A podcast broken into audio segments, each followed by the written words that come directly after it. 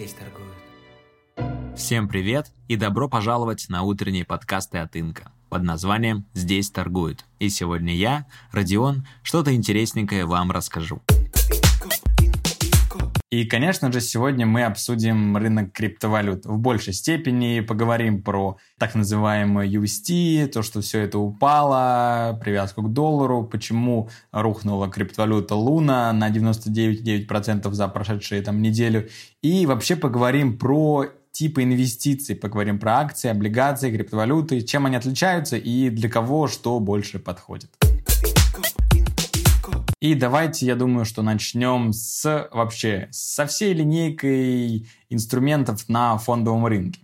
Смотрите, что тут есть? Есть, в первую очередь, конечно же, всеми известными там, и бабушкам, и дедушкам банковские вклады. То есть мы несем денежки в банк, банк нам выдает 7, 8, 10% годовых через какой-то промежуток времени. Это, там, скажем так, является самым защитным, надежным банком, выступает гарантия, плюс еще там а, миллион четыреста у вас а, страхуется не только банком, но и центральным банком, то, что вдруг, если банк обанкроется, вот это вот самое защитное, ну и там можно, скажем так, меньше всего пассивного дохода получить. Так, идем дальше. Дальше идут э, облигации. Сначала государственная облигация, потом корпоративная облигация. Соответственно, мы понимаем то, что по государственным облигациям мы можем чуть больше получить, чем по банковскому вкладу, а по корпоративным облигациям можем получить чуть больше процентов, чем по гособлигациям. Ну и, конечно же, после облигаций у нас идут уже такие, скажем так, инструменты, как акции. Акции в своей сущности могут тоже делиться на консервативные, там, средние или агрессивные. И, конечно же, если мы говорим про какие-то надежные акции, то это голубые фишки, которые есть не только в нашей стране, но и во всем мире, в Америке в частности, которые, да, приносят какой-то дивидендный доход, возможно, менее волатильные акции со стабильным там дивидендом и так далее. Дальше есть акции, которые уже там, можно отнести к технологическому сектору, например, либо какие-то молодые компании. Это уже более рисковая история. И если мы продолжаем говорить про инвестиции, то до недавнего времени, то есть где-то примерно в 2017-2018 году, э, рынок криптовалют стал очень сильно популярным, и многие там теперь занимаются трейдингом инвестицией.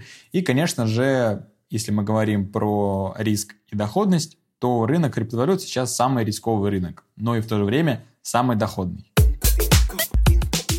Что вообще подразумевается под словом риск? Смотрите, есть такое понятие, как волатильность. Мы с вами уже посвятили один целый подкаст этой теме, поэтому если вдруг вы не слушали его, то вернитесь и послушайте. И если мы говорим про от самого волатильного к менее волатильным, то, конечно же, на рынке криптовалют нужно прям запастись нервами, терпениями, там, кроволол, таблеточки и так далее. Потому что этот рынок как американский. То есть вверх-вниз все летит на кучу там десятков процентов. И, конечно же, ну, я, график тому свидетель именно биткоина или других криптовалют, что вот от точки минимума в 2019, по-моему, году Криптовалюта биткоин стоила 3000 долларов. Через два года, то есть уже в 2021, она достигла стоимости почти в 70 тысяч долларов. То есть, ну, вы видите, какой это колоссальный рост. Соответственно, сейчас с 70 мы упали там до почти 20. И, ну, это вот та самая волатильность, о которой я с вами говорю. Мы взлетели на кучу там э, процентов, мы и падаем на кучу процентов вниз. Вот. И, конечно же, это не свойственно рынку облигаций, рынку защитных каких-то историй, голубых фишков, акций и так далее. Целом, это, конечно же, тоже можно копировать, ставить на рынок акций, но акции, которые, скажем так, либо молодые, да, которые недавно вышли на IPO, либо вообще там с прорывной технологией, с маленькой капитализацией там, и так далее. Так вот, если мы будем дальше углубляться в криптовалюты, то смотрите, в первую очередь, что там нужно знать, то там любая криптовалюта, она привязана к доллару. Но не к обычному доллару, где там нарисован Бенджамин Франклин, и все мы с вами знаем, что это за доллар. Нет, это цифровой, скажем так, цифровой доллар, который называется в мире криптоинвесторов стейблкоин. Так вот, этих стейблкоинов есть э, несколько видов. Есть, например, USDT, это самый популярный стейблкоин. Есть еще USDC и есть тот самый UST, который как раз все обсуждали на прошлой неделе, потому что этот стейблкоин связан с криптовалютой Луна. Давайте вообще, наверное, объясню, зачем эти стейблкоины нужны и там, чем они отличаются.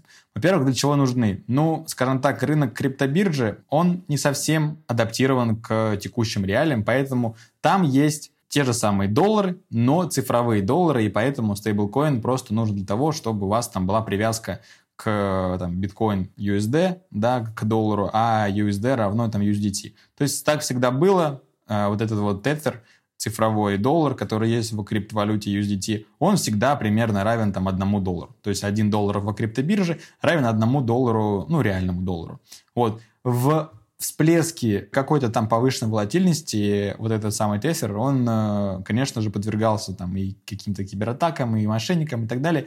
Поэтому его ценность могла опускаться и ниже одного доллара. То есть, э, там, условно, 0,96 могла достигать, и это, например, конечно же, отражалось на всему рынку криптовалют в том плане, что, блин, а как так USDT, который у нас тут привязан к реальному доллару, он э, стоит наш меньше, чем реальный доллар, типа 0,96. В то же время, когда были вливания от ФРС в рынок, там, триллионы долларов, то Tether мог стоить чуть-чуть больше, нежели реальный доллар. Из-за вот этого всего вливания в фондовый рынок э, и вообще в мировой рынок этих вот триллионов долларов, которые были после коронавируса. Так, ну мы разобрались, что такое стейблкоины. Да, это просто цифровой доллар, который привязывается к рынку криптовалют. И чем они отличаются? То есть есть какие-то, там, я уже сказал, USDT, USDC, USD и так далее. И там доллар выпущен от Binance, от крупной криптобиржи. В целом, ну, по сути, ничем, но, э, скажем так, и криптовалюты, если мы говорим, то они отличаются просто-напросто технологиями и всякими такими схемами. Тут такая же история. Просто UST, который на, на прошлой неделе был там главным, наверное, событием, он привязан в экосистеме вместе с Луной. То есть Луна — это тоже криптовалюта. И, соответственно, вот у них была такая схема, что UST — это цифровой доллар, который там выпускает компания Луна, да, криптовалюта Луна.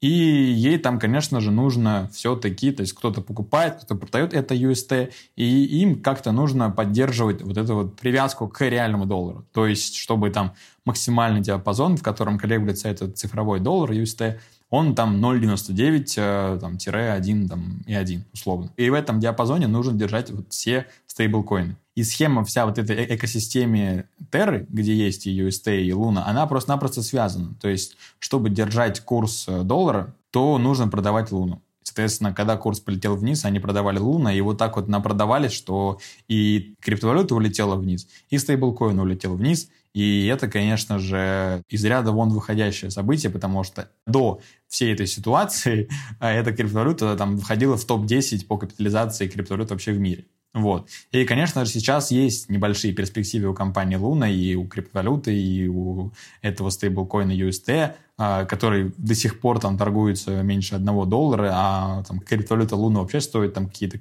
центы, копейки и так далее. Но им нужен там влить в свою экосистему еще там 1 миллиард, а, по-моему, долларов, а, вот если я не ошибаюсь, чтобы, конечно же, связать обратно, связать и Луну, и UST. Я, конечно же, не знаю, что будет, но вот это вот событие, то, что произошло там с криптовалютой из топ-10, это, конечно же, звоночек. Звоночек для тех, кто думает, что на рынке криптовалют можно там легко закинуть условно десятку и заработать там спустя там год еще десятку. Нет, ничего простого, легкого не бывает. И, конечно же, Луна и в целом другие криптовалюты, они подвержены такому, скажем так, влиянию, влиянию большого игрока, который захочет двинуть рынок. И вот здесь, вот на рынке криптовалют, э, этих больших акул, ну, они в прошлый раз биткоин, когда все только полюбили, там он долетел там, за несколько месяцев с 5, по-моему, до 20 тысяч, это было в 2017-2018 году. Потом эти крупные рыбы опустили биткоин с 20 тысяч долларов на 3 тысячи долларов. И многие, ну, хомячки, мы с вами все хомячки, а люди, которые, скажем так, не обладают возможностью двигать рынок, мы просто-напросто двигаемся за китами.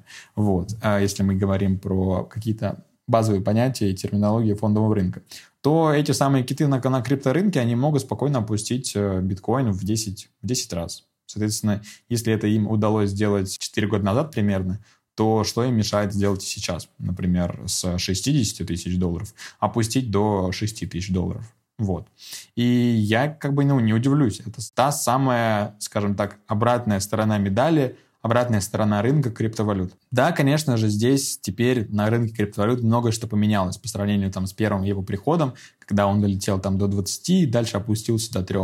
А сейчас он с 3, соответственно, долетел до 60 и до 70 и теперь опускается почти до 20 поменялось много чего. Поменялись в основном участники. То есть, если тогда это были какие-то физики, какие-то люди с некоторыми там десятками тысяч долларов, то сейчас это даже и они, и еще их больше. И еще это огромные компании, хедж-фанды, которые в открытую закупают там сотни, там, тысячи биткоинов, и об этом открытом говорят, и многие скажем так, медийные люди, как Илон Маск, там боготворят какие-то другие криптовалюты. И, конечно же, появилось больше технологий, больше прорывных вещей в мире крипты. И, ну, даже сейчас, если мы упадем до 6 тысяч долларов, то вопрос времени, когда мы обратно вернемся к там 20, 40, 50, 60, потому что в целом, ну, вот такой вот рынок. Стреляет наверх, на огромное количество процентов и стреляет вниз на тоже огромное количество процентов.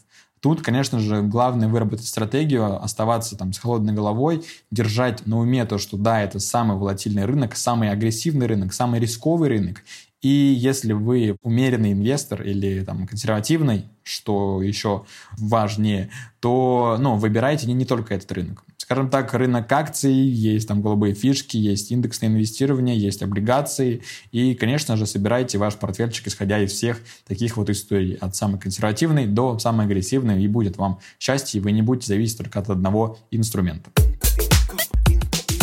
И, конечно же, после такого краха Луны и там, цифрового доллара, который привязан, ну, вообще вся эта тема сильно подорвала доверие инвесторов к стейблкоинам, к криптовалютам. И, конечно же, сейчас будет на рынке повышенная волатильность. И я хочу вам сказать то, что за последние там полтора года из-за того, что на рынок крипты зашло много институционалов, то есть много хедж-фандов, много крупных игроков, эти два рынка, рынок акций и рынок крипты, он начал более-менее коррелировать между собой. То есть, если крипта идет вниз, фонда идет вниз. Фонда идет наверх, крипта идет наверх. Это все становится более-менее связано. Ну, так же самое можно сказать и про рынок э, там, облигаций. Все в целом связано только с разной, скажем так, скоростью. Если крипта летит вниз на минус 20%, акции летят минус там, на 10%, а облигации летят в минус на 5%. Вот, то и то же самое можно копировать на плюс. То есть крипта идет в плюс 20%, акции плюс 10%, облигации плюс 5%. Вот. И, конечно же, ну, учитывайте это, учитывайте волатильность и учитывайте все вот эти вот такие нюансы в вашем инвестиционном портфеле. На этом у нас все, ребят. Всем большое спасибо за внимание. Буду очень сильно благодарен, если подпишетесь, поставите лайки, сердечки в Яндекс Музыке, Apple подкасты, Google и много еще где. Вот. Всем хорошего дня и пока-пока. Тише, тише, тише. Здесь торгуют.